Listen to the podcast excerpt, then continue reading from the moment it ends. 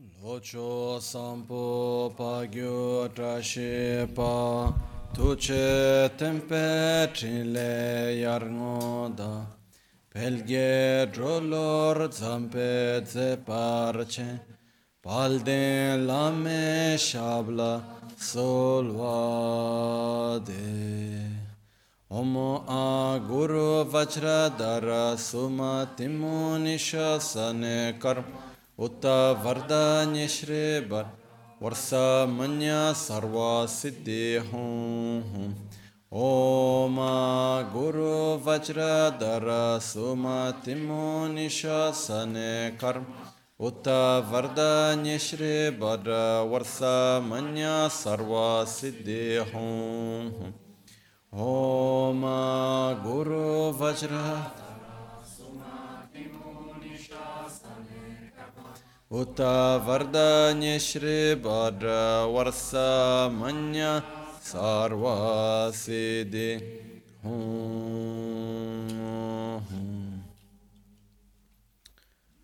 Pakyuke akudandagi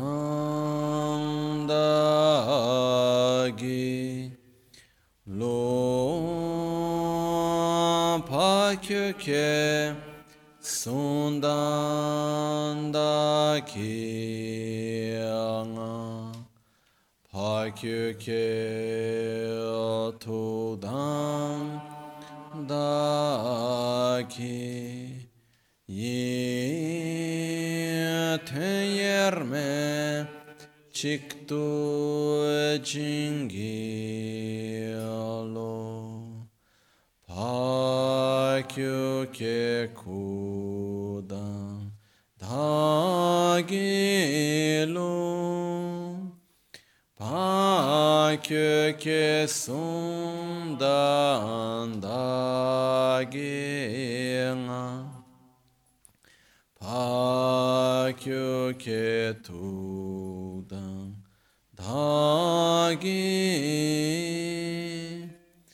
dagi yerme çıktı cingilo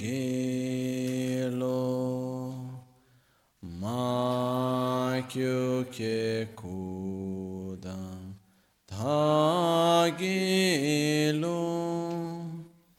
makyu ke sunda dagianga ma kyu ke tu dang dhagi ten yer me chik tu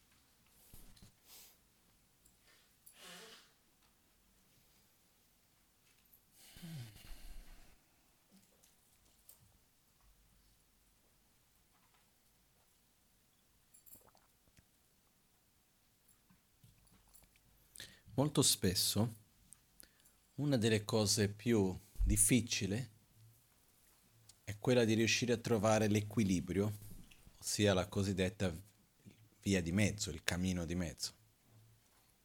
L'equilibrio che c'è. Questo lo troviamo in tantissime cose, no? uh, per esempio, molto spesso ci troviamo in situazioni dove abbiamo un punto di vista sullo stesso evento, sulla stessa cosa. Eh? C'è chi ci racconta una storia, c'è chi dall'altra parte ci racconta un'altra versione di quella stessa storia e uno si chiede ma qual è la verità? Questo succede nelle cose socio-politiche, questo succede nel livello più personale, in tante cose, no? E nelle, nella piccola esperienza che io ho, io praticamente tutte le volte che ho avuto l'opportunità di guardare una situazione da più punti di vista, mi sono accorto che la verità si trova fra le verità non è mai totalmente da una parte, totalmente da un'altra parte. Anche perché la nostra tendenza è quella di agire influenzati dalla nostra propria attrazione e dalla nostra propria avversione, o no? Quindi se dobbiamo raccontare qualcosa che una persona che vogliamo tanto bene ha fatto, ed è una cosa che se noi riteniamo bella, e cerchiamo di raccontarla a qualcun altro, la racconteremo in un modo totalmente neutro o cercheremo di dare un po' più di enfasi nell'aspetto bello affinché l'altra persona anche ritenga che è bello? E se invece dobbiamo raccontare qualcosa che quella persona che noi vogliamo bene ha fatto di brutto, di negativo, e però dobbiamo raccontare quello a qualcuno, cosa facciamo? Lo raccontiamo in un modo neutro o cerchiamo di sminuire un po', giustificare un po'? Facciamo così o no? Quindi c'è un proverbio tibetano che in parte è simile a un proverbio italiano che dice il giardino del vicino è sempre più verde, il proprio figlio ha sempre ragione. No? Quindi la nostra tendenza comunque è quella di cercare di trasmettere agli altri la versione della realtà che noi vorremmo che gli altri vedessero. In qualche modo, so, è chiaro questo che ho detto? No? Noi in qualche modo cerchiamo di, di... Noi non siamo così tanti, tanto per i fatti, per la verità. Noi siamo molto più interessati, più che la verità, siamo più interessati a che cosa l'altro pensa, poi cosa è successo o no, non importa più di tanto. C'è molto più l'interesse che la, la, uno abbia attrazione verso una cosa e avversione verso un'altra, quindi io cerco di indurre verso quello. E facciamo questo di solito, no? Nel, nostro, nel piccolo della nostra vita. Eh? Non è che senza dover entrare in grandi manipolazioni politiche, sociali, eccetera, eccetera, che poi questo arriva, succede anche ad altri livelli. Però nel livello più banale. Devo dire qualcosa che ha fatto il mio figlio. Eh, però ci tengo tanto al mio figlio e non voglio che pensino questo o quell'altro, cerco di sminuire. Invece c'è quella persona al lavoro che mi sta antipatica e finalmente ha fatto qualcosa che posso raccontare agli altri. E quindi posso andare lì e raccontare, vedi che quella persona lì ha fatto quello. Non sto dicendo nessuna bugia, eh? non mi sto inventando niente, però andiamo a mettere enfasi su quell'aspetto che c'è dietro.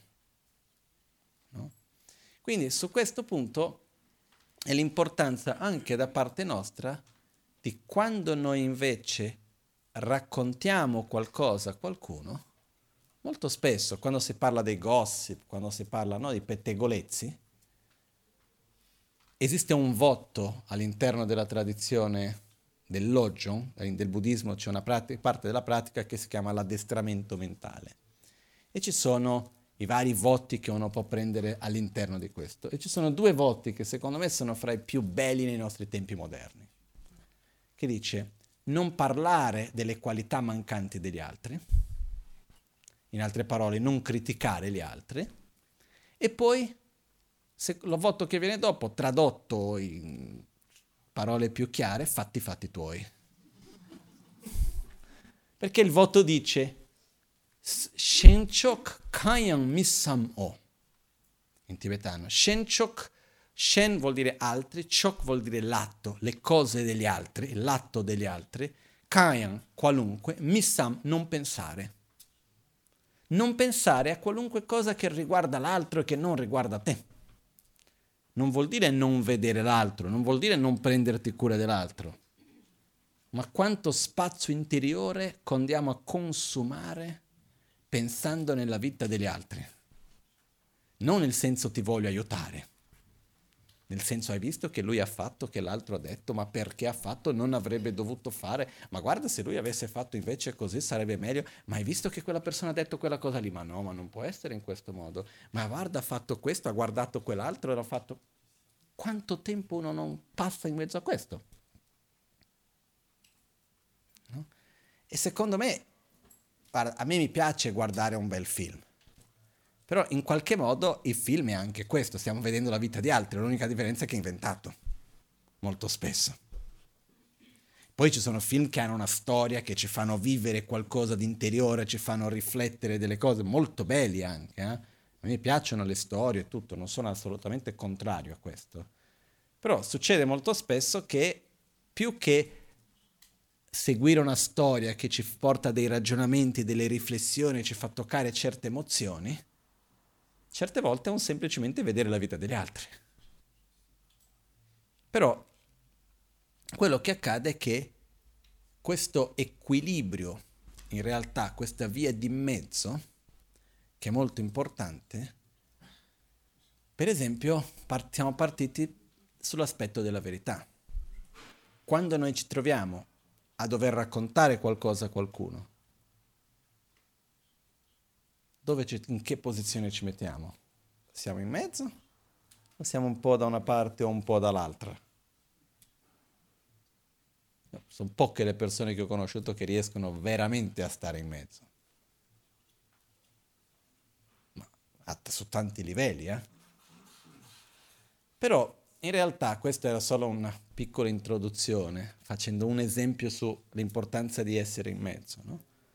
E su quello che riguarda le informazioni, una cosa che vi invito anche solo così come punto di riflessione, è che se io so che tu sei amico di quella persona lì e io ti chiedo qualcosa di quella persona e tu mi vieni a raccontare la tua versione, in qualche modo so che tu sei influenzato dalla tua attrazione o no? Così come se chiedo al nemico, so che è influenzato dalla avversione. Quando io ascolto uno, ascolto l'altro e ho la mia propria esperienza, posso avere un giudizio un pochettino più chiaro, anche se non esiste un giudizio ultimo perfetto, poi dipende verso chi, come, dove, ci sono tanti contesti che parlano insieme. Però la stessa cosa succede quando vediamo le informazioni nella media. Un giornale, per esempio, qualunque ente di comunicazione, ha una sua identità, ha delle sue attrazioni e avversioni o no? Sì. Dinanzi alle sue attrazioni e avversioni cerca di dire una cosa a uno e una cosa a un altro o no? Io mi ricordo benissimo, una volta, tanti anni fa, ero in India e vivevo ancora lì, stavo studiando, quindi sono passati almeno una quindicina di anni, minimo. E sono andato un giorno alla grande città con, insieme con i miei maestri, non mi ricordo più per che cosa, ogni tanto si andava alla città, che erano sei ore in pullman.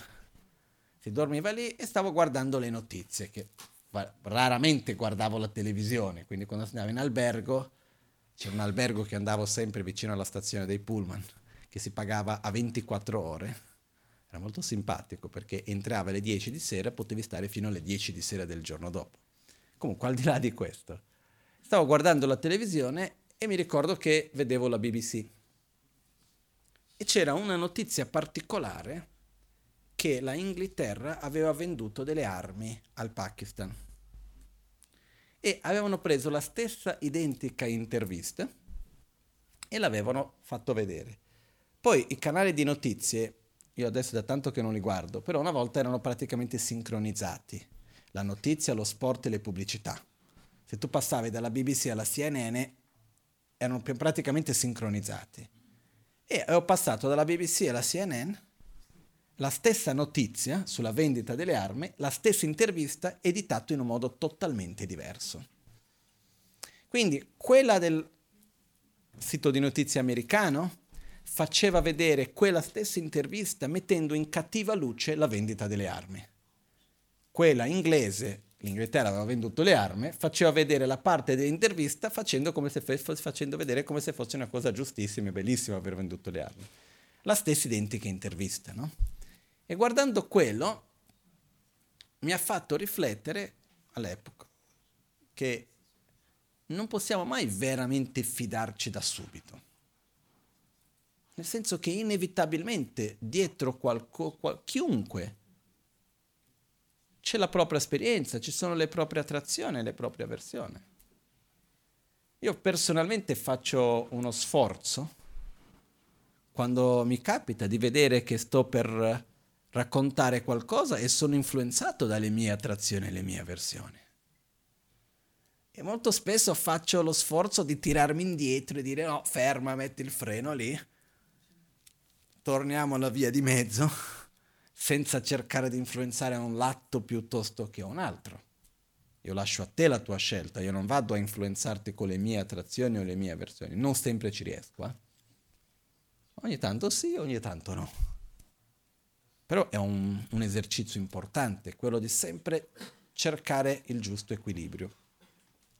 Okay? Sempre partendo sullo stesso punto di questo equilibrio, di questa via di mezzo, il punto principale che in realtà volevo parlare oggi è l'equilibrio che esiste fra due punti, che sono gli obiettivi e le aspettative. Perché noi abbiamo la tendenza che insieme con un obiettivo viene un'aspettativa. Di solito più alta è l'aspettativa, più alta è la fregatura. Così, no?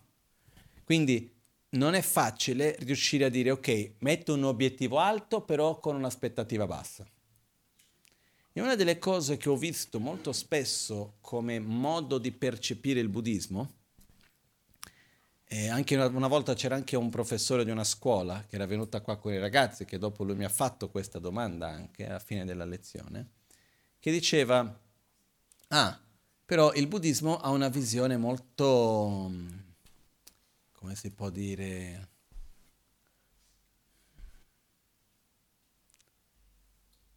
uso una brutta parola che non è la parola che ha usato il professore, però quasi meno freghista una visione nel senso, ma guarda, tanto io sto bene con il mondo, succeda quel che succede. Io devo vivere bene il presente, devo accettare il mondo. Sì, è vero che ci sono quelli che fanno questo, ci sono quegli altri che fanno quell'altro, ma sai, oh, c'è il karma di ognuno, ognuno ha il suo karma. Ognuno agisce a seconda della sua propria ignoranza, amiamo tutti. E io accetto quello che succede, non mi metto contro nessuno. E quindi questa visione di un'attitudine molto di sottomissione alla realtà. Questo è un estremo.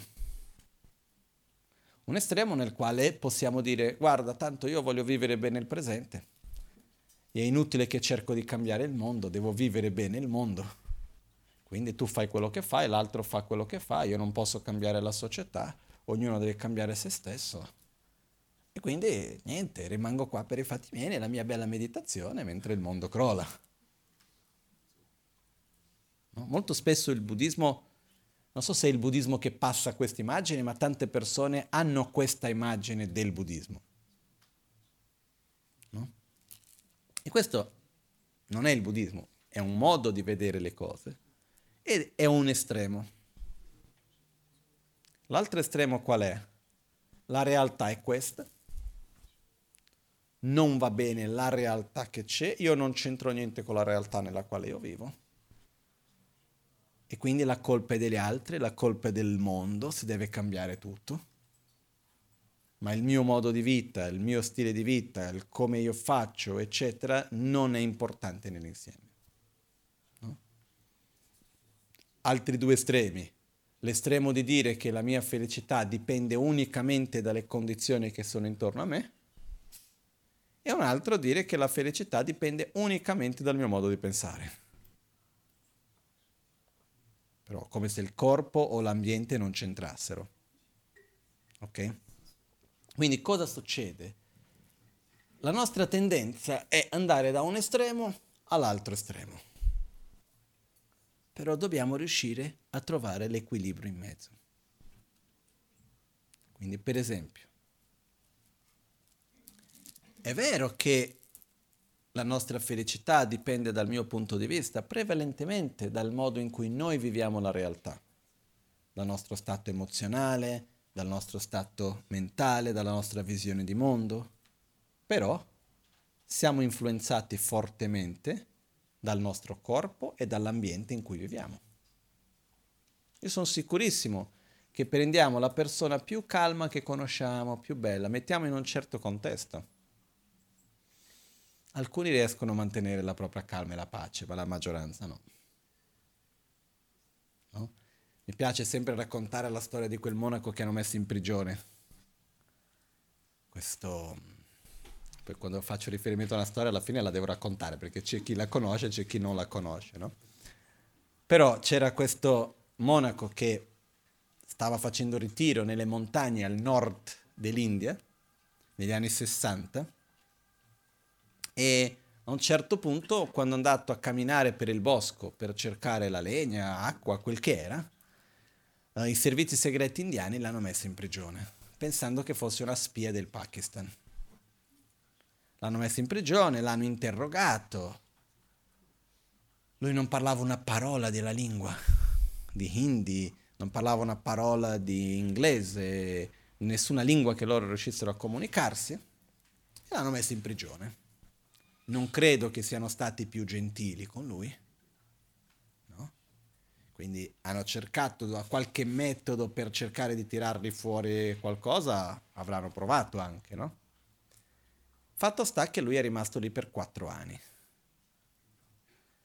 I suoi discepoli sono andati a cercarlo, che lui era un maestro, sono andati a cercare i suoi discepoli per portarli da mangiare e non l'hanno più trovato, hanno pensato che lui fosse morto, hanno fatto tutte le cerimonie per quando uno muore, i 49 giorni del bardo, e hanno fatto tutto. E quattro anni dopo lui è tornato. E quando lui è tornato lui raccontò cosa fu successo.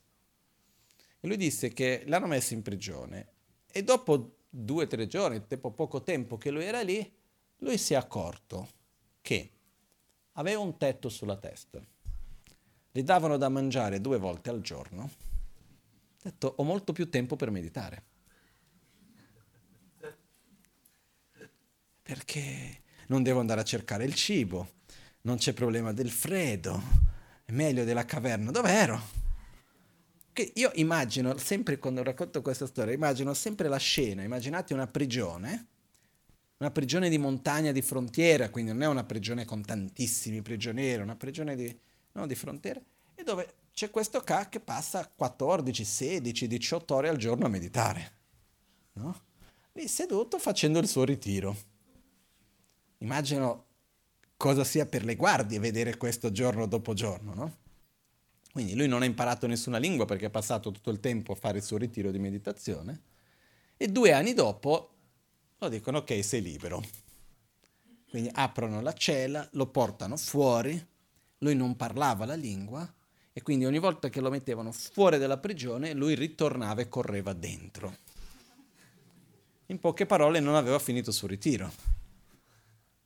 Dopo che questo si è ripetuto per innumerevoli volte, porta fuori, ritorna dentro, porta fuori, ritorna dentro, hanno trovato un posto per lui nella prigione che non era chiuso con le sbarre, che lui volendo poteva andare via quando volessi, è rimasto un ospite della prigione.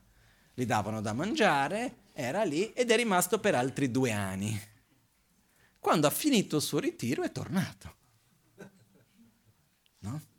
Quindi questo per me è un chiarissimo esempio perché io immagino se fossi io lì, no? O la gran maggioranza di noi. Altro che meditare. No? solo già la paranoia di che cosa succederà a me. E poi il cibo di qua, le sberle di là, che ne so io. Tutte le paure, questo e quell'altro. No? Invece questo qua aveva questa capacità sua di vivere il presente veramente, dove la sua priorità assoluta era la sua meditazione. Punto, sta bene. Perciò ci sono eccezioni, eccezioni. Però per la gran maggioranza di noi, metti da un contesto a un altro, noi siamo influenzati dal contesto o no? Sì. Siamo, siamo influenzati dal corpo o no? Se c'è uno sbalzo ormonale, ha un effetto sulla nostra mente o no? Sì. Quindi non possiamo dire tutto la mente. Il corpo ha il suo ruolo e l'ambiente, il contesto in cui ci troviamo, anche le persone con cui siamo, gli eventi che succedono intorno, sono innumerevoli fattori. Se l'ambiente esterno non fosse importante, non ci sarebbe perché andare a fare i pellegrinaggi, non ci sarebbe perché l'esistenza dei luoghi sacri, dei templi e tutto il resto. Che cos'è un luogo sacro? Che cos'è un tempio? È un luogo che abbia il potere di trasformazione delle persone che entrano in contatto con quel luogo. Il luogo sacro è il luogo che quando tu vai e entri in quel luogo, interagisce con quel luogo e qualcosa si trasforma dentro di te. Non riesci a entrare e uscire uguale. Questo è un luogo sacro. Faccio un esempio di un luogo sacro per me che esiste in Italia, non buddista. È la cripta di San Francesco ad Assisi. Io sono stato lì due o tre volte. È un luogo che quando entri non riesce a uscire uguale come sei entrato. Non riesci a entrare lì ed essere indifferente, almeno per me. Eh? Quindi un luogo sacro sono luoghi che per l'energia del posto, per quel che sia, c'è questa capacità di trasformazione. No? Quello che stiamo facendo ad Albagnano, quello che è l'intenzione di Ramagancin è di creare un luogo sacro. Perché? Perché siamo influenzati dagli ambienti. No? Solo per concludere questo discorso dei luoghi sacri, esistono diverse forme di benedizione. Esiste un essere che può benedire un altro essere, un essere che può benedire un luogo e un luogo che può benedire un essere. Quindi ci sono dei luoghi che per la loro caratteristica nella natura hanno una qualità particolare e quindi hanno la capacità di trasformazione positiva di chi va in quel luogo. Io mi ricordo quando siamo andati in Amazzonia con un gruppo. Il semplice fatto di essere in mezzo alla foresta lì, dopo di poco tempo tutte le persone che erano insieme avevano uno stato interiore di pace, di calma interiore, di silenzio mentale, come difficilmente avevano mai ottenuto e non è che stavano facendo niente di particolare. Hanno preso cinque giorni con in barca, in mezzo alla foresta amazzonica, insegnamenti, meditazione e spiaggia. Perché c'è la spiaggia di acqua dolce, bellissima d'altronde. Quindi facevamo insegnamenti alla mattina, spiaggia al pomeriggio e insegnamenti alla fine della serata. No? Si dormiva tutti in barca e si andava per la foresta. Però la qualità interiore che le persone avevano di gioia e di silenzio interiore era una qualità che la gran maggioranza non aveva mai sperimentato. Quindi quello è un luogo che benedice per la propria qualità della natura. Poi ci sono luoghi invece dove ci sono esseri che, stando in quei luoghi con stati di coscienza elevati, di amore, di saggezza, eccetera, vanno a benedire quei luoghi. Se noi pensiamo in questo luogo dove siamo ora, questa sala qui, questo è un luogo che da dal 1987-88, quel che è, voi sapete che la mia memoria per gli anni è molto scarsa. Comunque, per tanti anni ormai, Che cosa si è fatto in questo luogo? Insegnamenti di Dharma, meditazione, pratiche spirituali, cerimonie, solo attività virtuose. E per tanti anni in questo luogo siamo entrati, venuti con una certa intenzione. E questo benedice il luogo, oltre tanti esseri molto speciali che sono venuti qua. Io, per me, una delle esperienze più belle in assoluto, più, se volessimo chiamare mistica, che ho avuto è stato seduto proprio qui dove sono, con uno dei maestri della Maganchen che era seduto lì, io ero qua, la Maganchen era qua, e qua c'era uno dei suoi maestri, Geshe Shewanchuk, nel 95. Questo è un posto che veramente sono successe delle cose meravigliose in questi anni. E quante cose sono successe qua, superflue, mondane, negative? Poche. Quindi è un luogo sacro, è un luogo che ha una caratteristica, questo potere di trasformazione. Perciò noi siamo influenzati dall'ambiente. Assolutamente sì. Siamo influenzati dall'aria che respiriamo, dal cibo che mangiamo, dalle persone che ci stanno vicino. Se noi, siamo sed- se noi siamo seduti vicino a una persona che è arrabbiata, percepiamo qualcosa o no? Sì. E se noi siamo a casa, c'è un vicino sopra, uno a destra, uno a sinistra e uno sotto, e due di loro sono arrabbiati, anche se non sappiamo, in qualche modo lo percepiamo, no? Mi dispiace se ho fatto quell'esempio, però in qualche modo trasmette o no? Io credo di sì. No? Per questo che io credo che nelle grandi città, no? ma non solo, però esiste l'inquinamento dell'aria, esiste l'inquinamento del cibo, Esiste l'inquinamento visivo, l'inquinamento luminoso, l'inquinamento elettromagnetico, esiste anche l'inquinamento energetico. Dal punto di vista, noi ci influenziamo uno agli altri. Se c'è tanta gente insoddisfatta, io alla fine entro, tra virgolette, nella stessa frequenza. Siamo influenzati dagli altri o no? Sì. Assolutamente. Siamo influenzati da ciò che vediamo, da ciò che ascoltiamo, ma anche dalla presenza delle altre persone intorno a noi. Assolutamente sì. Per quello che molto spesso per trovare se stessi e per vedere meglio se stessi, uno ha bisogno di stare in un contesto di totale silenzio e solitudine, che è molto faticoso perché non è necessariamente facile vedere se stessi. Comunque, è un atto di coraggio fare un ritiro solitario per un periodo lungo. Non è un atto di scappare dal mondo, ci vuole tanto coraggio per farlo, perché molto spesso ci occupiamo con tante cose come un modo per scappare da noi stessi. Però questo è un altro discorso. Tutto questo per dire che siamo influenzati dal mondo che ci circonda. Però questo vuol dire che la mente, che le nostre emozioni, che i nostri condizionamenti, che le nostre abitudini interiori non sono importanti? No. È l'esempio che ho fatto diverse volte. Se io metto qualcosa in equilibrio, no? E metto qua, da una parte il peso che va da una parte è l'ambiente, il peso che va dall'altra parte è il corpo. Ok? Voglio vedere qualcuno essere soddisfatto e gioioso e sedersi a meditare se c'è tanto dolore. Si fa fatica. O se c'hai tutti gli ormoni sbalati. Uomini, donna, la stessa roba. Eh?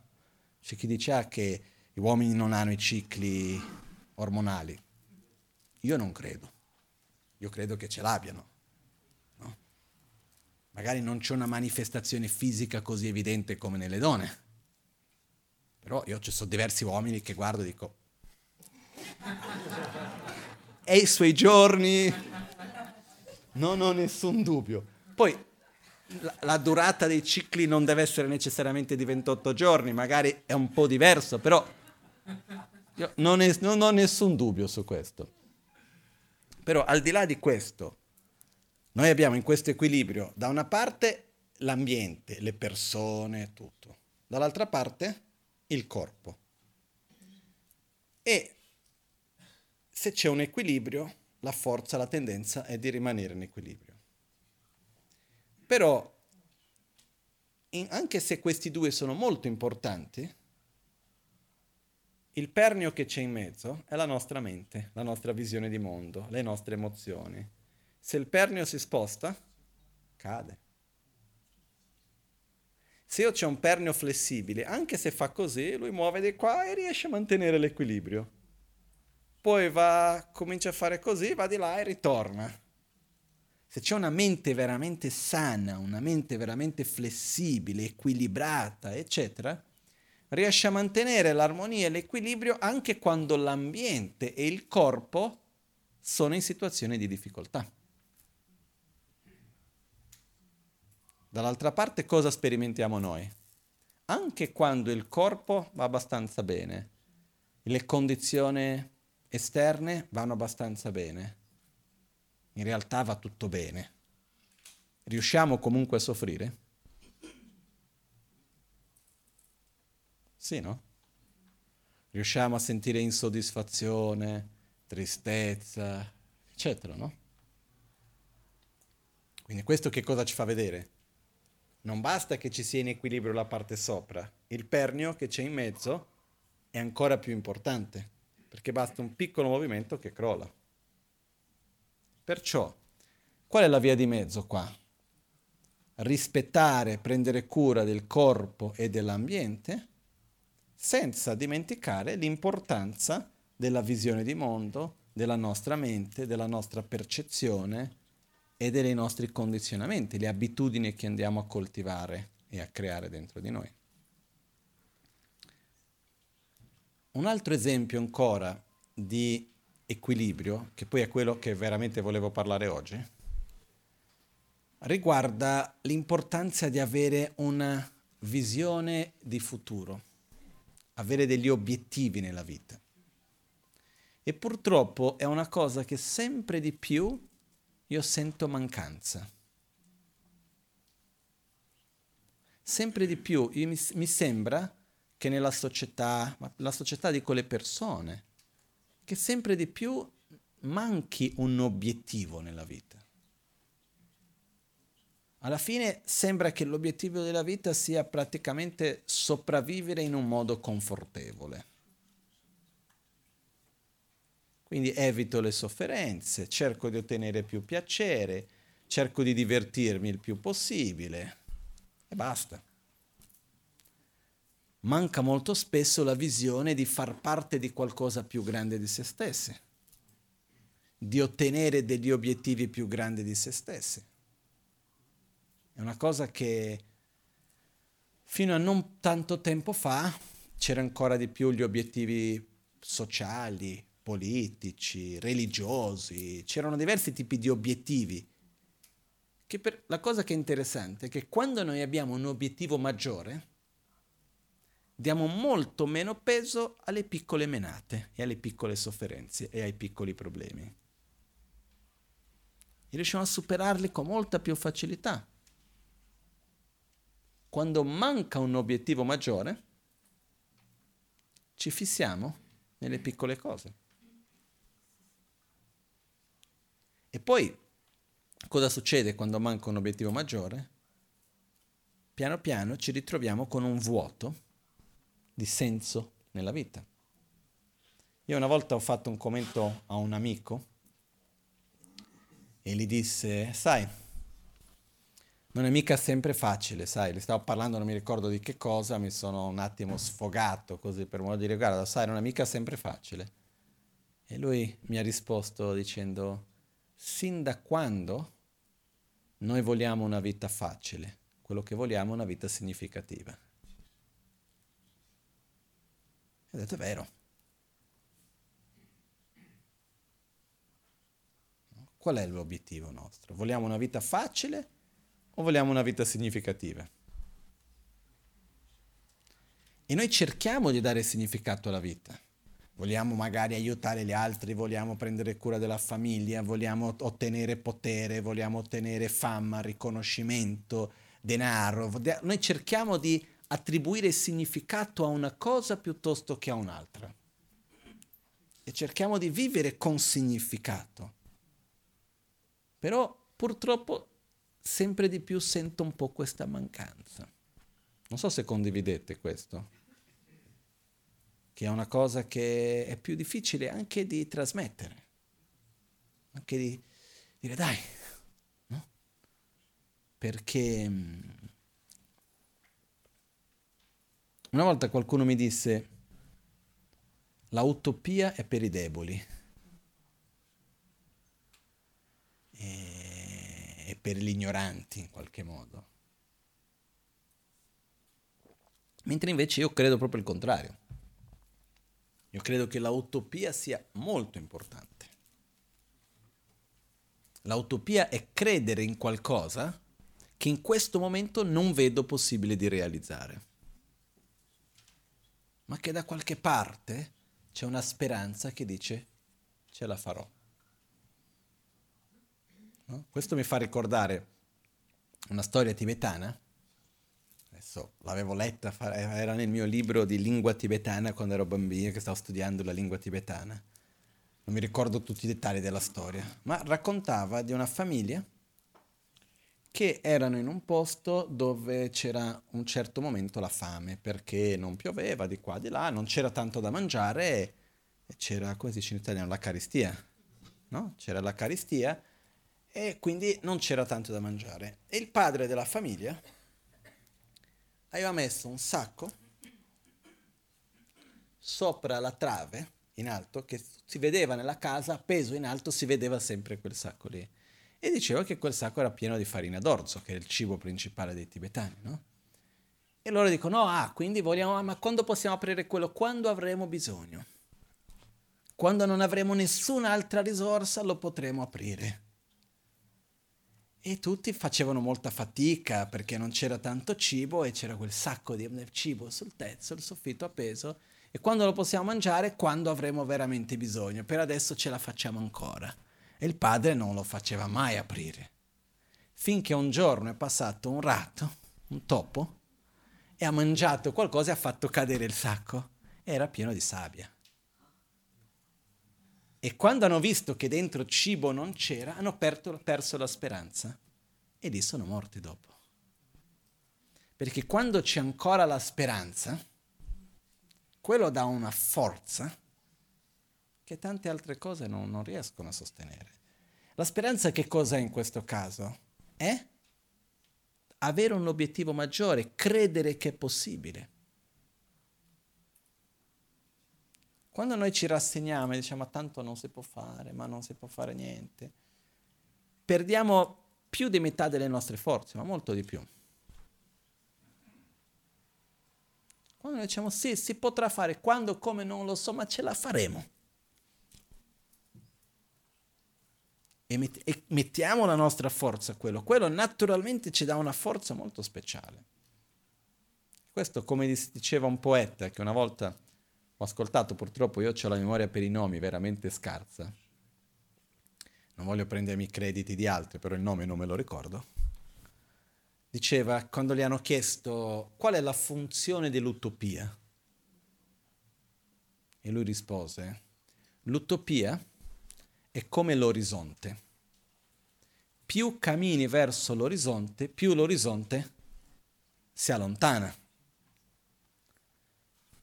Nello stesso modo, più cammini verso l'utopia, l'utopia si allontana. Quindi qual è la funzione dell'utopia? Farci camminare.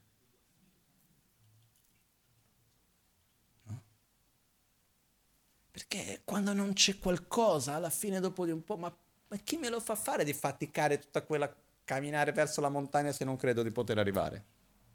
Se non do una ragione per andare lì. E quello che ci manca molto spesso è avere degli obiettivi, credere, dare significato alle nostre azioni. Quando noi guardiamo per esempio nelle guerre, molto spesso i monumenti che sono stati fatti e tutto questo, a che cosa servivano?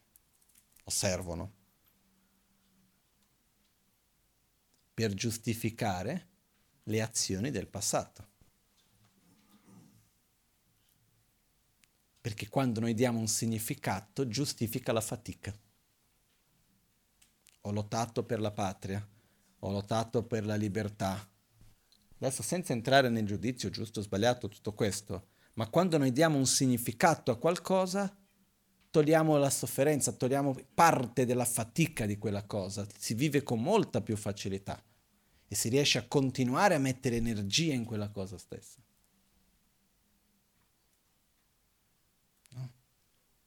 Per questo è molto molto importante porsi degli obiettivi. E però c'è un punto, vanno ricordati, che io l'ho già visto con me stesso. C'è un certo momento nel quale c'è un entusiasmo, o uno più che entusiasmo, uno viene toccato al cuore di un contesto, una situazione e l'obiettivo è chiaro. Poi cominci a camminare in quella direzione e dopo di un po' arriva un momento nel quale vai e dici ma perché sto camminando di qua? Ma chi me lo fa fare? Guarda che è faticoso, c'è pieno di buche, eh, perché? E uno non guarda più lontano, guarda solo a breve termine e non vede più ragione di essere lì. Di tempo in tempo ci dobbiamo ricordare dei nostri obiettivi, del perché facciamo quello che facciamo, del dove vogliamo andare, che cosa vogliamo essere. E qui però io mi sono trovato in una grande difficoltà e mi trovo ancora. Io non credo più di tanto, veramente non credo, nel indurre gli altri a un sogno che non è loro. Io non posso forzare nessuno a un obiettivo che non venga dalla persona stessa. Ok? Però dall'altra parte sono pochissimi, pochissimi quelli che siamo capaci di sognare di tenere dei propri obiettivi. Se noi vediamo la maggioranza di noi, sviluppiamo i nostri propri sogni o seguiamo sogni di altri?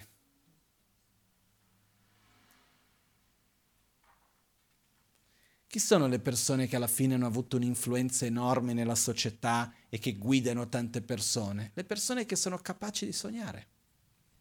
Prendiamo un Mahatma Gandhi, per esempio. Ci possono essere tanti altri esempi. Sono persone che riuscivano a immaginare una realtà oltre quella che c'era e crederci. E quando qualcuno riesce veramente a farlo e ci crede veramente, quello coinvolge gli altri che vanno a condividere quel sogno e si può andare verso quello. E che cosa succede nella religione? Parliamo per esempio nel buddismo, ma in tutti. Che il meccanismo della mente umana è lo stesso da, da sempre, non voglio dire da sempre, ma da tantissimo tempo. E noi non metteremo mai e mai energia in qualcosa se noi non desideriamo quel qualcosa.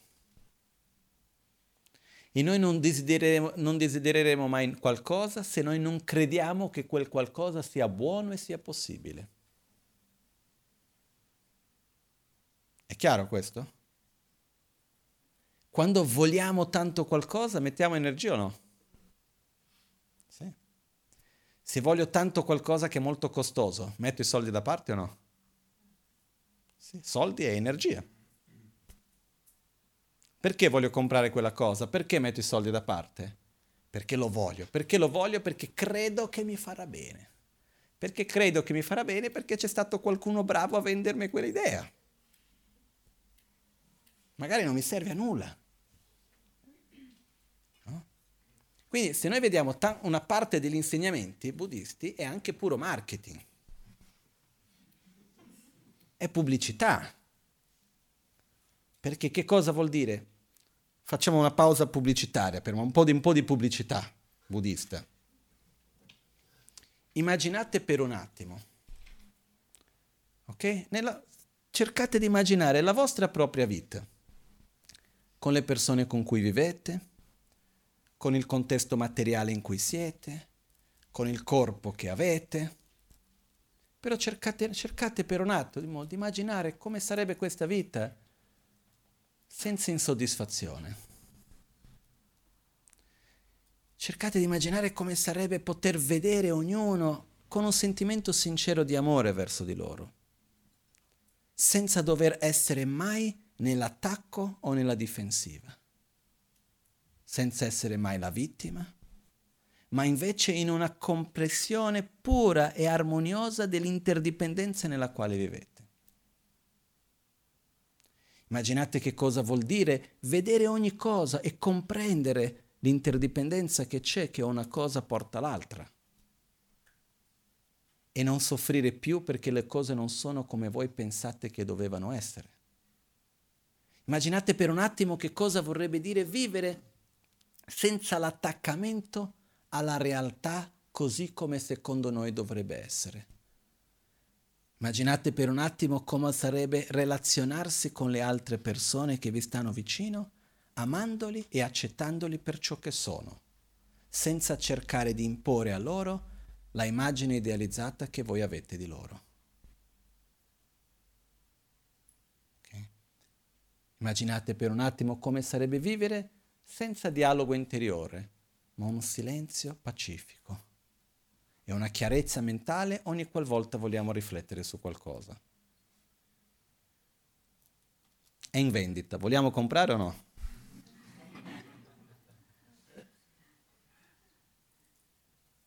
Si chiama bodhicitta, si chiama illuminazione, è possibile raggiungere, tutti la possono comprare, problema non è in vendita con i soldi. Per comprarla ci vuole tanto sforzo, tanta costanza, cambio di comportamento. Il problema della pubblicità buddista è quando arriva nel come. Perché uno vuole le cose in un modo facile senza fatica. Però a questo punto non è possibile. No? Basta vedere, per esempio, è pazzesco, no? Vogliamo un corpo sano o no? però lo vogliamo senza fatica. Quindi se guardi le pubblicità che ci sono in giro è come avere un corpo bello, sano, con 20 minuti al giorno, 10 minuti al giorno, senza dover sforzarti, mangi questo e sarai di qua, di là. Perché noi ci basiamo sulla legge del minimo sforzo. Perché per noi mettere sforzo vuol dire sofferenza. Però noi per mettere sforzo in qualcosa dobbiamo credere e per credere dobbiamo conoscere. E qual è la difficoltà che abbiamo? Quale pubblicità riceviamo di più? Quella che vi ho appena fatto? O la pubblicità che per essere felici dobbiamo essere ricchi, avere una bella immagine, uh, ottenere potere, riconoscimento, avere tanti piaceri sensoriali, se tu non ti vesti in questo modo non sarai felice, se tu non fai quell'altra cosa e non hai quell'altra cosa non sarai felice, eccetera, eccetera. Qual è la pubblicità che abbiamo di più?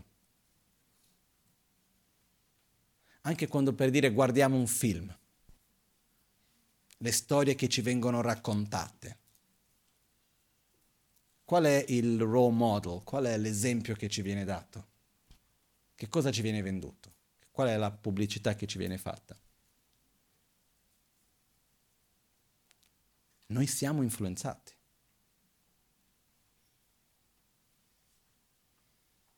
Molto di più di quello che possiamo immaginare.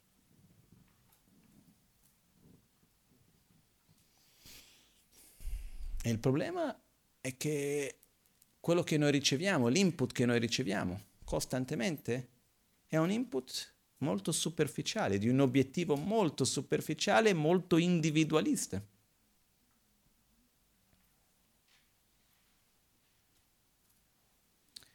Quindi noi dobbiamo in qualche modo cercare di fare un po' di pubblicità selettiva, ma non dico pubblicità, uso la parola pubblicità, ma non intendo dire pubblicità nel senso della propaganda che uno vede in televisione, della pubblicità, in quel senso lì.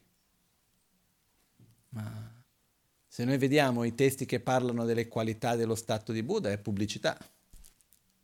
Perché che cos'è la pubblicità? Parlare delle qualità di qualcosa, della possibilità di quella cosa è possibile per te, in modo che tu sviluppi fede, che tu creda in quella cosa e sviluppi desiderio. L'obiettivo della pubblicità è farti sviluppare desiderio per quella cosa lì. Perché se non c'è desiderio non c'è azione, non c'è movimento verso quella cosa.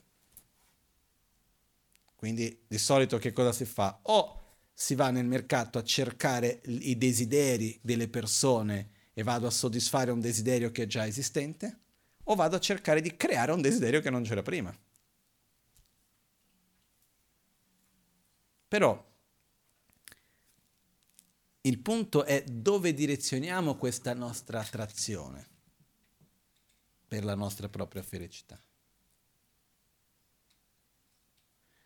E ehm, non è una cosa concettuale questa. Però, come dicevo prima, la difficoltà che ho è che io non credo di poter influenzare, influenzare un pochettino magari sì, ma io non credo nel, si può dire, condizionare o forzare qualcuno a credere in un obiettivo piuttosto che un altro. Io non posso forzarti in una cosa, volendo si potrebbe anche fare, eh? È una delle cose più semplici che c'è manipolare gli altri. Veramente non è difficile. Ci vuole un pelo sullo stomaco così, però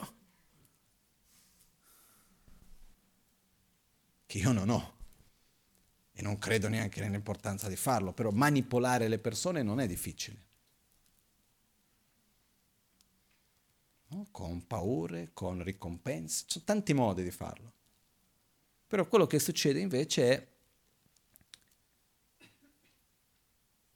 ognuno di noi deve arrivare a un obiettivo condividendo i sogni degli altri, obiettivi che ci sono, però deve farlo proprio, perché finché noi non lo facciamo proprio, non lo viviamo veramente. E lì esiste un altro pericolo, che è avere un obiettivo, o meglio ancora, avere la idea idealizzata di avere un obiettivo. Essere attaccati non al fatto di avere un obiettivo, ma essere attaccati all'immagine di avere un obiettivo. Non so se è chiaro questo. Io sono buddista, quindi la illuminazione sì, la voglio, ma non la voglio. Sì, io sono per la pace nel mondo, però litigo tutti i giorni a casa. Sì, io sono per l'ambiente di qua, di là, però non è le mie, le mie priorità nel mio stile di vita.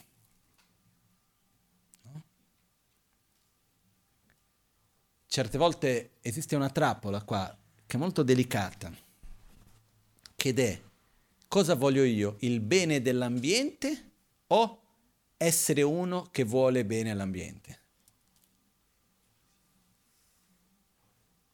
Non so se è chiara la differenza. Da che cosa sono più attratto? Dalla pace nel mondo o dall'idea di essere uno che vuole la pace nel mondo? Questo è delicato. Che cosa, da, da che cosa sono veramente più attratto? Dalla felicità degli altri, ossia di amare veramente gli altri, o sono più attratto dall'immagine di essere una persona che ama gli altri. Molto spesso è il secondo. Il problema è che se io sono attratto dall'immagine di essere uno che vuole l'illuminazione, io non la voglio veramente. Quindi faccio le preghiere, metto lì le immagini, che va bene, non fa del male questo. Però è come quella persona che passa tutta la vita parlando di fare una vacanza, però non compra mai il biglietto. non mai mette mai da parte i soldi per partire.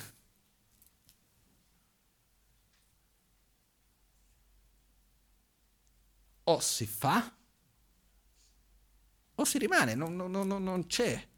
Io posso preparare, posso programmare, però devo camminare e per farlo devo desiderarlo. Per desiderarlo devo coltivare quel desiderio, quell'obiettivo. E la difficoltà di cui parlavo prima è che io non ho voglia veramente di influenzare gli altri su quali sono i sogni che deve avere, però mi trovo anche nel non poter non farlo in qualche modo perché tanto vedo che sono pochissimi fra di noi che riusciamo a avere dei sogni propri. Noi seguiamo quelli degli altri. Quindi dobbiamo condividere gli obiettivi. i sogni. E come minimo, questo per me è un primo punto di partenza, immaginare una cosa chi vorrei essere io? Con me stesso. Un po' di quella pubblicità di cui ho parlato prima. No? Immaginare se stessi. Io immagino me. Ok? Con il mio carattere, col mio corpo, con le cose che mi piacciono, che non mi piacciono. Me. Però vorrei essere più arrogante o più gentile e umile? Qual è la versione migliorata di me stesso? Che vorrei. Io ho diverse cose che vorrei, eh? Per me stesso. Però è molto importante poter immaginare qual è la versione, la versione migliorata di me stesso che vorrei. Perché una volta che io ho quello, a quel punto io posso scegliere di agire per diventare quello. Ed è quello che io ho detto diverse volte. Noi dobbiamo agire a secondo di quello che noi vogliamo essere e non a secondo di quello che noi siamo. Perché se io agisco sulla base di quello che sono già, continuerò a coltivare quello che sono già. Se invece io voglio essere una persona più rispettosa, quindi devo agire in un modo più rispettoso per diventarlo. Io voglio essere una persona meno agitata. Partiamo esempio, esempi più semplici. Io voglio essere una persona che sa ascoltare meglio e che parla meno. Una buona cosa per tutti. Quindi cosa devo fare? Devo stare attento a cercare almeno di ascoltare di più e parlare meno. Io voglio essere una persona che sa rigioire di più e che è più soddisfatta con quello che ha. Quindi cosa devo fare? Lo so che non viene spontaneo, ma comincio a rigioire un po' di più. Perciò, quando noi abbiamo un'immagine pratica anche di che ciò che cosa io voglio essere, poi dopo devo agire nella mia quotidianità a secondo di ciò che voglio diventare e non a secondo di ciò che sono. È chiaro questo? Ok? Perciò avere un obiettivo, però con una bassa aspettativa. Avere un obiettivo rispettando i nostri tempi, rispettando la misura delle nostre gambe per i passi che possiamo fare, rispettando il contesto in cui ci troviamo, però seguendo la direzione giusta. Questo è molto importante. Se noi vediamo nel buddismo ci sono fondamentalmente due sogni. Quello che viene chiamato nirvana ci sono due tipi di nirvana, quello che viene diciamo, il sogno chiamato liberazione e il sogno chiamato illuminazione. Il primo sogno è uno più verso se stessi, che è il sogno di trovare uno stato di equilibrio, di soddisfazione, di pace, eliminando i propri conflitti interiori e sviluppando le proprie qualità. E il secondo sogno è sviluppare le proprie qualità al loro massimo potenziale e riuscire ad aiutare ogni essere a seconda delle loro capacità e necessità. Questo è il sogno praticamente. E poi questo sogno ha tante piccole sfumature. No? Che bello sarebbe non soffrire quando qualcosa cambia. Che bello sarebbe godersi le cose piacevoli senza attaccamento e rigioire quando finiscono. Sarebbe bello, no? Mi piace l'acqua, la bevo. Ah, che buono. Uno la apprezza al massimo, la gode al massimo. A un certo punto finisce. Che bello che c'è stato. Rigioisco ancora che ce l'ho avuto. Sarebbe bello, no?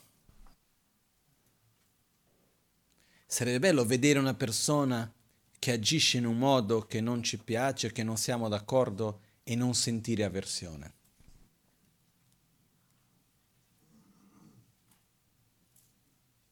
Sarebbe bello poter rispettare ognuno e avere la sicurezza sulle nostre azioni e non avere più paura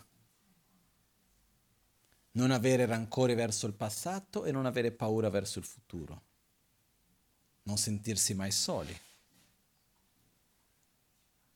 Sono tante cose che sono bellissime, però è possibile.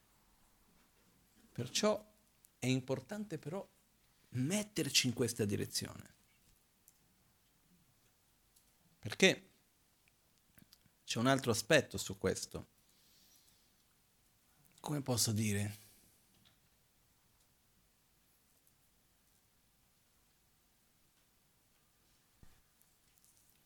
Ho la sensazione che viviamo in un'epoca dove come posso dire viviamo un po' nel colmo del materialismo dove basiamo la nostra vita principalmente sulle cose che abbiamo, sul divertimento che otteniamo, sulle distrazioni che abbiamo, sui piaceri sensoriali che sperimentiamo. Però non funziona. Questa è la realtà. Io qualche tempo fa vi ho raccontato di quando sono stato in Olanda l'ultima volta e ho avuto un momento che mi ha colpito molto. Ed era, stavo camminando su una via, Amsterdam è una città bellissima, su tanti aspetti, e dovevo aspettare per fare la lezione che dovevo dare la sera, e quindi sono andato a camminare un po'. E in realtà c'era mia madre che stava da un'altra parte della città, io camminavo in una direzione per cercare di incontrarci. E camminando lì, a un certo punto passiamo per una via. Una via carina, tutto, piena di negozi di alto lusso. Quindi c'erano questi vari negozi, delle varie grandi marche, negozi di alto lusso, no? E passando davanti a questi negozi mi è venuta un'immagine con molta chiarezza, perché poi ci sono questi momenti nella vita che a un certo punto c'è una chiarezza particolare, no? E quello che ho visto è come più come posso mettere in parole? Come più abbiamo e più la nostra felicità diventa fragile. Non so se è chiaro questo concetto. Perché se entro nel negozio e la persona non mi tratta in un certo modo, già mm, qualcosa che non va se c'è quel pezzo di vestito piuttosto che e c'è un piccolo pezzettino che non è già qualcosa che non va, insoddisfazione. Più riusciamo ad ottenere di cose, più cerchiamo di fare il nostro mondo perfetto, più delicata si tro- torna la nostra felicità. È più facile togliere quell'equilibrio. Non so se è chiaro questo. Niente, quello, questo, questo, che sto dicendo non c'entra niente contro la moda, non, assolutamente non è questo. ma è il fatto che quando noi cerchiamo di costruire la nostra felicità su qualcosa che in realtà non la può sostenere, più riesco ad avere, più la mia felicità diventa fragile. E purtroppo è quello che vediamo sempre di più. Quindi la funzione del Dharma, inteso non come religione necessariamente, ma inteso come percorso di trasformazione interiore per una vita non solo più significativa, ma un percorso per essere una versione migliore di se stessi, mettiamola così. È fondamentale. È veramente, veramente importante per tutti noi. Quindi, quello che vi invito solo è, dobbiamo guardare più pubblicità buona. Nel senso di, che cosa voglio per me? Anche chi sono gli esempi che io voglio seguire. Perché quando noi vediamo altre persone siamo influenzati da loro, che ci influenzano su che cosa voglio, cosa non voglio, dove voglio andare, come voglio essere. Se io ho davanti a me persone che sono sempre maleducate, non rispettose verso gli altri, aggressive, tutto il resto. Alla fine, quali sono gli esempi che ho? Quello. E se noi guardiamo purtroppo nei nostri tempi moderni gli esempi di idoli da seguire, sono idoli che hanno realizzato grandi cose, che hanno fama, che ci sono stati imposti dalla media, che mm, hanno potere, riconoscimento o persone che sono particolarmente equilibrate, gioiose, uh, soddisfatte, che sono felici.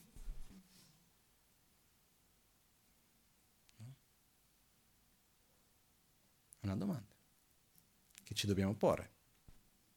Perché noi siamo influenzati dai nostri idoli o no? Sono, chi sono i nostri esempi. Che è questo. Atisha, l'Amazon K, Buddha Shakyamuni, Trichan Rinpoche, il decimo Panchenama, Papunka Decin Nimpo, Penche Losan Chogi Gyaltsen, Dema Gonsa Rinpoche, i nostri idoli, almeno i miei. Non per quello che hanno fatto, ma per coloro, per quello che erano per ciò che hanno trasmesso e per quello che erano e hanno trasmesso. No? È questo. Quindi l'equilibrio fra avere un obiettivo e allo stesso tempo vivere bene nel presente. Perché c'è una cosa che dobbiamo stare attenti a non fare. È avere un obiettivo e incolpare se stessi di non averlo ancora raggiunto. Perché succede anche questo, no? Ah, io vorrei essere una persona pacifica, calma, gioiosa, eh, soddisfatta, equilibrata e quindi mi incolpo che non lo sono ancora.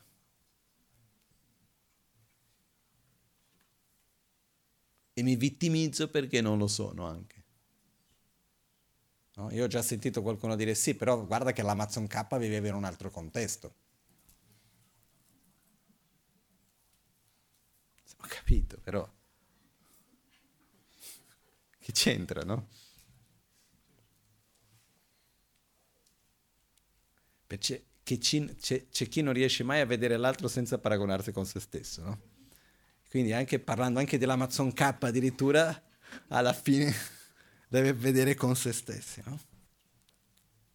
Però il punto è veramente osservare, avere degli esempi di che bello, voglio, anch'io lo posso fare. Questo è, è fondamentale per noi. Ed è per questo anche che Buddha Shakyamuni non ha mai lasciato nulla per scritto, no? Ma è perché Buddha non sapeva scrivere? Non credo, ha ricevuto la migliore educazione che c'era all'epoca. e se all'epoca si scriveva. Quindi perché non ha scritto? Non avevano soldi per comprare le cose per scrivere. Non credo neanche quello.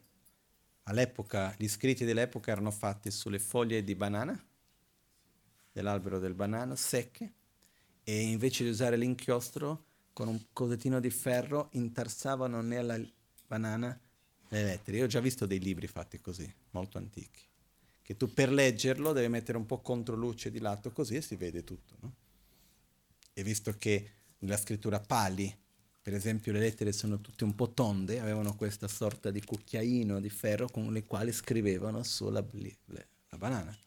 Quindi non è che non esistevano i libri all'epoca, la banana no, il foglio della banana secco, no? La Magan c'è qualche libro di questi. A Kathmandu, nella sua casa a Kathmandu, quando ho fatto il ritiro lì, un giorno mi è venuta la curiosità. Io, come io ho aperto un po' dei libri che c'erano lì e tra questi c'erano alcuni libri di questo tipo. No? Comunque, Buddha era un'epoca nella quale si scriveva e lui credo che sapeva scrivere. Perché non ha lasciato nulla per scritto? Non lo so. Non ve lo posso dire perché, però posso condividere con voi un po' la mia, la mia idea. Prima di tutto, da quello che si racconta, Buddha disse, io sarò con voi tramite coloro che metteranno in pratica ciò che trasmetto e che condivideranno con voi ciò che ho trasmesso. Perché se noi prendiamo un testo scritto adesso, passano cinque secoli, cento anni, il tempo che sia, la parola mantiene lo stesso significato, cambiando il contesto culturale e tutto il resto, o cambia significato? Per darvi un'idea, c'è una parola che è una parola nuova e che oggi noi la colleghiamo col buddismo fortemente, che è la parola emozioni. La parola emozioni è una parola nuova e in tibetano non esiste. Non esiste la parola emozioni in tibetano. Esiste la parola rabbia, gelosia, invidia, amore, eh, che sono aspetti della mente, punto, ma emozioni non esiste. Si cerca di tradurre, ma non esiste la parola. E che se vediamo anche nelle nostre lingue occidentali è una parola molto nuova. Duemila anni fa non esisteva. Quindi, e quando c'era anche un po' prima, c'aveva un significato diverso. Se noi prendiamo la storia delle parole, cambia significato man mano che passano i secoli. Quindi se Buddha avesse lasciato qualcosa scritto, probabilmente ancora, saremmo ancora lì attaccati a lì discutere uno con l'altro sull'interpretazione di quello che c'era scritto. E quello che Buddha ha voluto trasmettere dal mio punto di vista è il sentiero e il sentiero non è inteso come conoscenza teorica, ma come percorso interiore di trasformazione. Se io per aiutare qualcuno a sviluppare amore, coerenza, saggezza, rispetto, gratitudine, creassi la tradizione del Mickey Mouse e ci mettessimo tutti a meditare con le orecchie, ok? E mettessimo l'altare con la foto di Mickey e Mini e funzionassi, ben venga. Perché l'obiettivo non è essere buddisti. L'obiettivo non è conoscere gli insegnamenti o la dottrina. L'obiettivo qual è? Sviluppare amore, compassione, rispetto, gratitudine, generosità, sforzo entusiastico, saggezza, pace. Quello è l'obiettivo. E man mano che passano i decenni, neanche i secoli, la cultura cambia, la realtà, il contesto socioculturale si trasforma e, e perché qualcuno venga guidato in questo percorso ha bisogno di un approccio leggermente diverso man mano che passa il tempo. Quindi noi per essere guidati, per condividere un sogno e per essere guidati abbiamo bisogno di qualcuno che sia vicino a noi. E non di una figura storica che va benissimo e ha tutta la sua importanza senza mancare di un minimo di rispetto e con tutta la profonda gratitudine e rispetto che ho.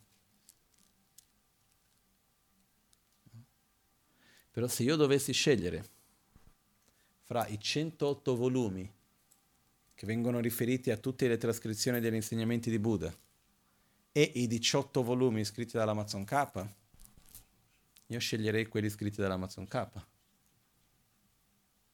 E se dovessi ancora scegliere fra quelli scritti dall'Amazon K, che sono meravigliosi, e quelli scritti da Papunka Rinpoche, che sono 19 volumi, io sceglierei quelli di Papunka Rinpoche. Niente contro l'Amazon K, eh? ma è più vicino alla mia realtà? Riesce a guidarmi meglio? I testi dell'Amazon K sono meravigliosi, ma sono per, non dico tutti i testi, ma tanti testi sono per pochi. Ancora oggi, se vedo un libro dell'Amazon K, voglio vedere chi riesce a leggerlo fino alla fine e farmi un riassunto. Non sto scherzando. Sono meravigliosi i libri dell'Amazon K perché lui prende un punto, parte, spiega tutta la ragione del perché, è, è di una chiarezza incredibile. Però tratta argomenti mica semplici. Serve tutta una preparazione. Sono dei libri che servono, solo si passano anni studiando i suoi libri. No? Mentre poi ci sono maestri come Papun Karimpo, c'è Penchen Lo Sancho Gyaltse che ci è rappresentato nell'atto di là di questa colonna, che per me è uno dei più grandi che ho mai letto i suoi libri, che hanno preso queste conoscenze, le hanno masticate tutte, tagliate in pezzettini e ci hanno dato in bocca. Quello che l'Amazon K ha fatto alla sua epoca, solo che oggi la nostra capacità è diversa, la nostra conoscenza è diversa e abbiamo bisogno di un'altra chiarezza. Quindi ricordarci che il sentiero non è un testo, ma è il nostro percorso interiore di trasformazione e noi possiamo farcela. E da questo viene l'importanza del Dharma, l'importanza degli insegnamenti, l'importanza del contesto in cui questi insegnamenti vengono condivisi. Perché il Dharma non è una scelta, è una necessità, secondo me. Il percorso interiore. Poi tocca a ognuno trovare il miglior modo di come seguirlo. Ok? Questo è un po' quello che volevo condividere con voi oggi. E solo per concludere questo punto, esistono due pericoli.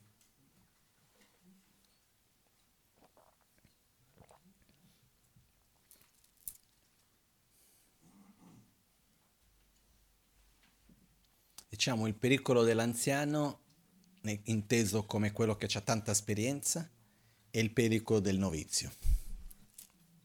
Ok?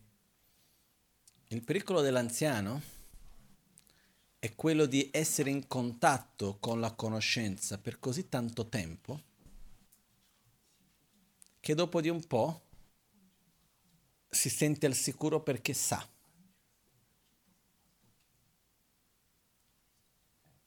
E, e crea una barriera fra il suo sapere e il suo essere. Questo è un pericolo molto diffuso. È una trappola molto facile di cadere. Ok? E comunque magari uno cerca di creare una, una zona di conforto nella quale fa una vita che è in accordo con i suoi principi e la sua conoscenza, ma in realtà non sta dando il meglio di se stesso. È un pericolo. Dall'altra parte c'è il pericolo del non credere, ma tanto non si può fare niente, io non potrò mai arrivare, questo per me è impossibile. E uno non conosce e non crede e non segue. Noi, se noi prendiamo gli insegnamenti di Buddha in un contesto anziano, chiamiamo, così, in una cultura dove le persone sono nate nel buddismo, qual è la trappola più pericolosa? Fare le cose per abitudine, non chiedersi il perché, quindi io faccio parte di un sistema, ma sono fuori da un percorso. È chiaro questo? Io posso far parte di un sistema, però non è detto che io sto realizzando un percorso. Dall'altra parte, qual è il pericolo? Voler seguire un percorso e non avere un sistema. Abbiamo la ricchezza da parte nostra di avvicinarci agli insegnamenti di Buddha senza aver bisogno di praticare, senza aver bisogno del far parte, perché non credo che siamo nati buddisti e non credo che socialmente ci fa comodo essere buddisti. Ogni tanto è un po' di moda, dipendendo di qua o di là. Però, in altre parole, io non invito nessuno ad avvicinarsi al buddismo per essere buddista. Io vi invito ad avvicinarsi al buddismo per seguire e per perseguire un percorso interiore di crescita. Questo è fondamentale, che è un percorso nostro. Questo è una delle qualità più importanti del buddismo, il quarto sigillo, che dice al di là della sofferenza c'è la pace, che ognuno di noi è capace di vivere in pace. Ognuno di noi è capace di sviluppare amore, saggezza, di essere un Buddha. Però dobbiamo darci da fare. Cosa vuol dire darci da fare? Evitare ciò che ci fa male, coltivare ciò che ci fa bene, sviluppare saggezza, amore, rispetto. È questo, alla fine. E per fare tutto questo mi dispiace dirlo così, però non basta volerlo, uno deve mettere il sedere sul cuscino. C'è da meditare, perché per portare la nostra mente a stati più profondi, per riuscire a direzionare se stessi, dobbiamo riuscire a trovare uno stato di, di equilibrio e di calma. Per questo è importante anche sedere, meditare, imparare i metodi e utilizzarli. Ok? Perciò adesso io smetto di parlare e sediamo un po' per meditare insieme. Ok?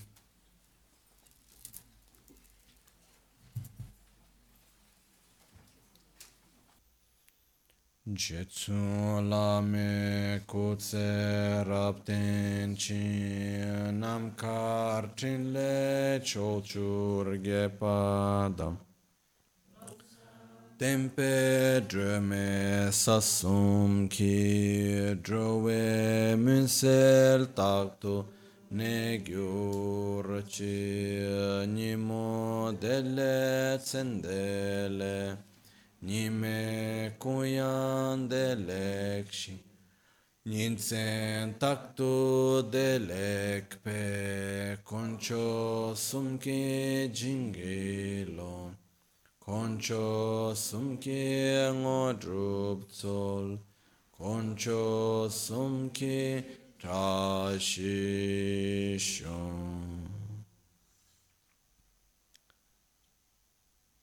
All'alba o al tramonto, di notte o durante il giorno, possano i tre gioielli concederci le loro benedizioni, possano aiutarci ad ottenere tutte le realizzazioni e cospargere il sentiero della nostra vita con molti segni di buon auspicio.